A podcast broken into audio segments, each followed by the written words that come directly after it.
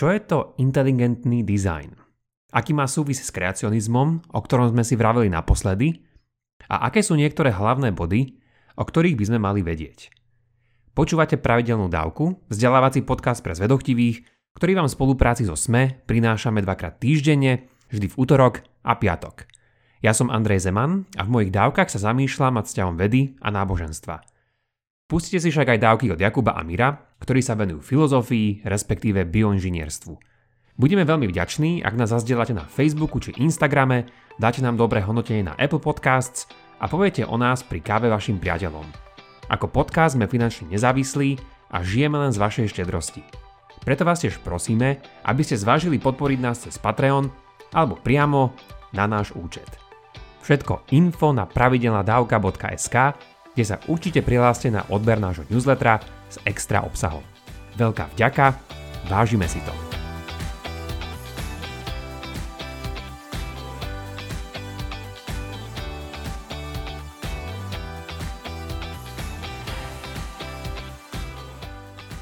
poslednej dávke o kreacionizme som dostal jednu správu, kde mi jeden z vás vyjadril vďaku za vysvetlenie toho, čo to kreacionizmus je a aký je jeho súvis s teizmom či deizmom, teda s pozíciami, keď Boh zasahuje, respektíve nezasahuje do sveta.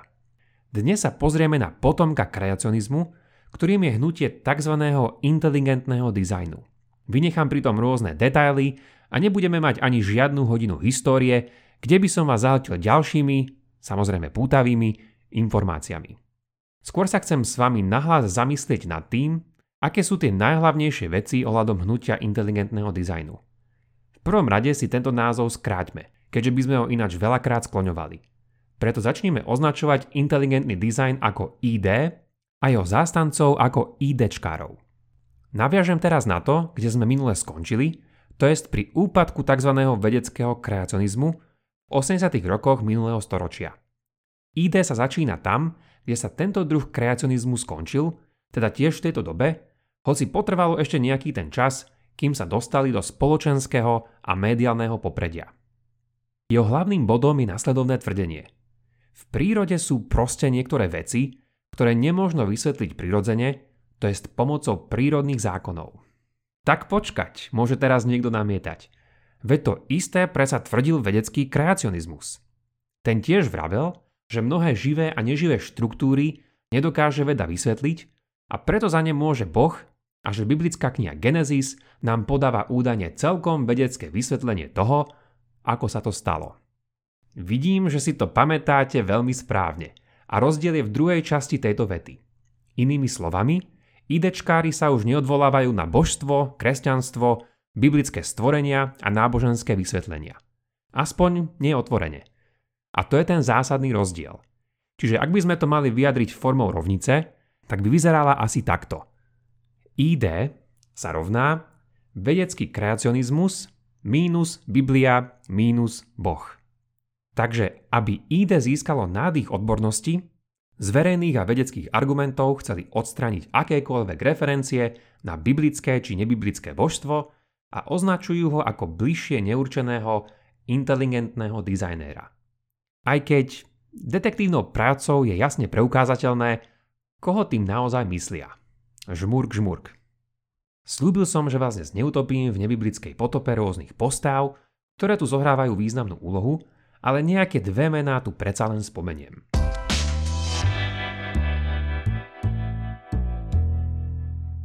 Jedna z nich prišla na scénu v roku 1991. ID sa začalo formovať už pred touto dobou, ale bolo to v tomto roku, kedy prišiel zlom a dostali sa do spoločenského povedomia. Čo také sa stalo? Pýtajú sa niektorí z vás. V tomto roku vydal profesor práva Philip Johnson svoju knihu Darwin na súde. Tento prípad bol iný v tom, že sa týmto k ID hnutiu pridal významný akademik na prestížnej kalifornskej univerzite a vedci začali na knihu reagovať, hoci len veľkou kritikou. Avšak platilo to aj tentokrát, že aj zlá reklama bola reklama a ak to bolo náhodou plánované, bol to naozaj dobrý marketingový ťah. Kniha sa stala jedným z hlavných diel tohto nového idehnutia, ak nerovno aj tým najhlavnejším, a Johnson jeho neoficiálnym zakladateľom. Čo Johnson v danom diele spravil, je, že fiktívne posadil evolúciu do súdnej siene a chcel ako racionálny sudca rozhodnúť, či sú dôvody v jej prospech dostatočne dobré alebo nie.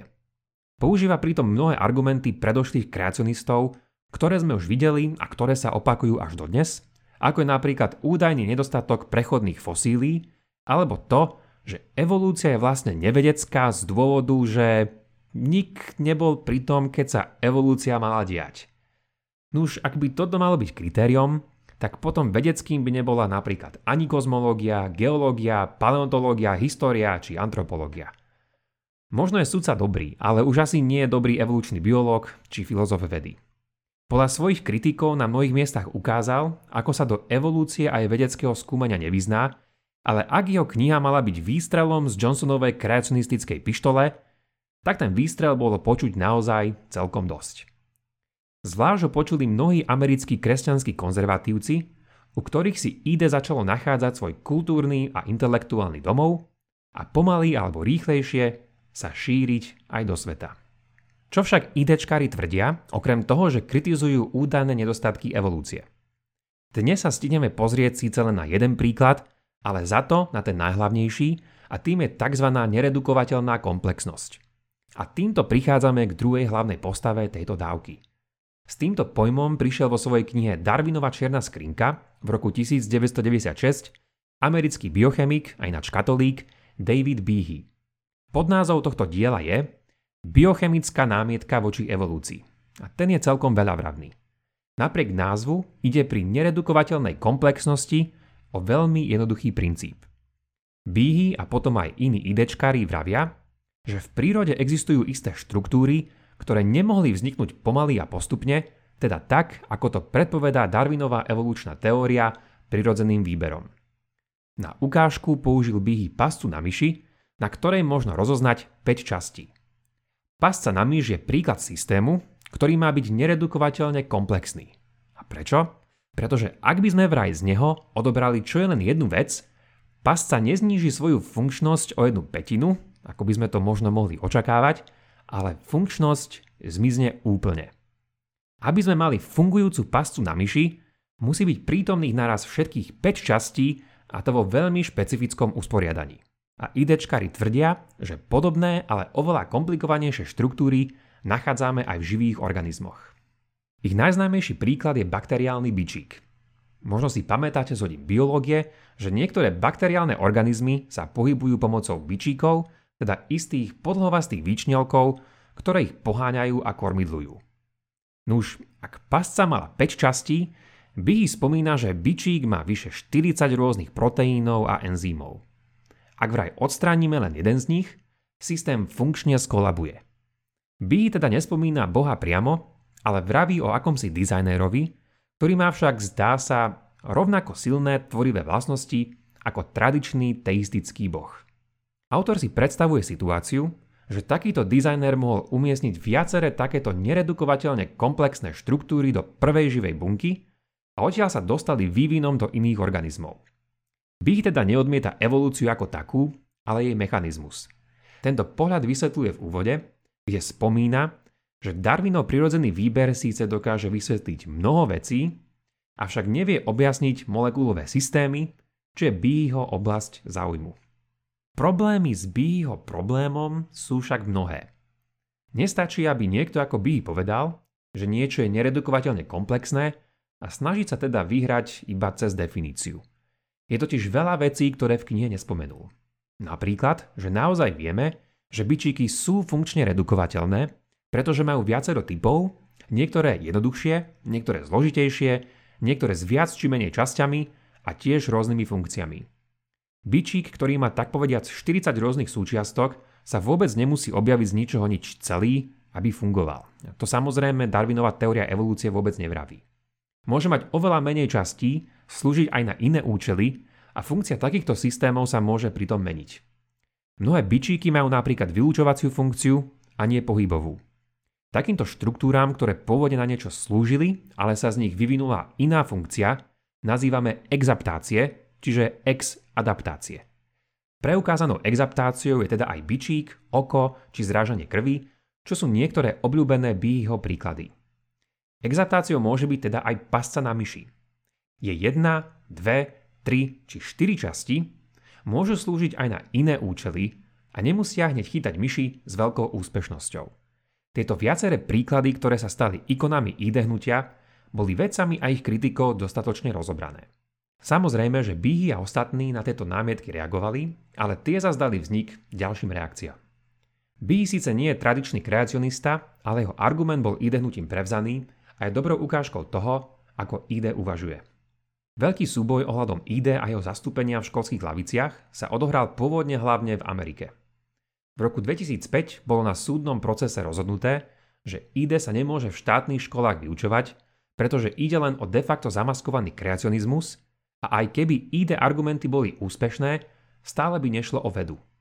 O vedu by nešlo, pretože ID navrhuje narábať aj s inými ako len prirodzenými príčinami, ich argumenty neboli pre súd presvedčivé a všetky argumenty proti evolúcii odborníkmi na danom súde presvedčivo zodpovedané.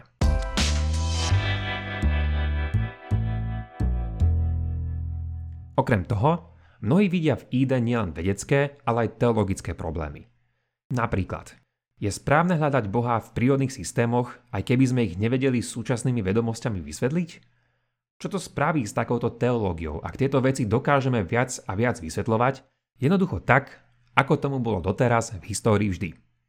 A ak je Boh takýto inteligentný dizajner, prečo vytvoril mnohé štruktúry tak neefektívne a ktoré sú naopak úplne pochopiteľné z pohľadu postupnej evolúcie. ID je teda špecifická pozícia a zďaleka ju nezastávajú všetci kresťania. Bihy ako katolík napríklad zastáva ID, ale pritom sú mnohí iní poprední katolíckí evoluční biológovia, ktorí zásadne prispeli v boji proti ID, ktorý vidia ako vedecký a teologický nezmyselný. Diskusia však pokračuje a keďže ID v Európe a vo svete stále žije, verím, že situácia sa vyvinie tak, že sa k tejto téme vrátime aj v blízkej budúcnosti. Toľko teda na dnes a vďaka za počúvanie. Ak máte ohľadom dnešnej dávky nejaký koment alebo otázku, Neváhajte a napíšte ich buď na facebookovú stránku alebo pošlite na môj e-mail andrej.pravidelnadavka.sk Už len pripomeniem, že pravidelnú dávku môžete odoberať v podcastových aplikáciách Apple a Google Podcast, Spotify, Stitcher a Podbean. Ak neviete ako na to, choďte na pravidelnadavka.sk, kde nájdete jednoduchý videonávod. Sledovať nás môžete aj na Facebooku a Instagrame. Teším sa na vás na budúce. Buďte zvedochtiví a nech vám to myslí.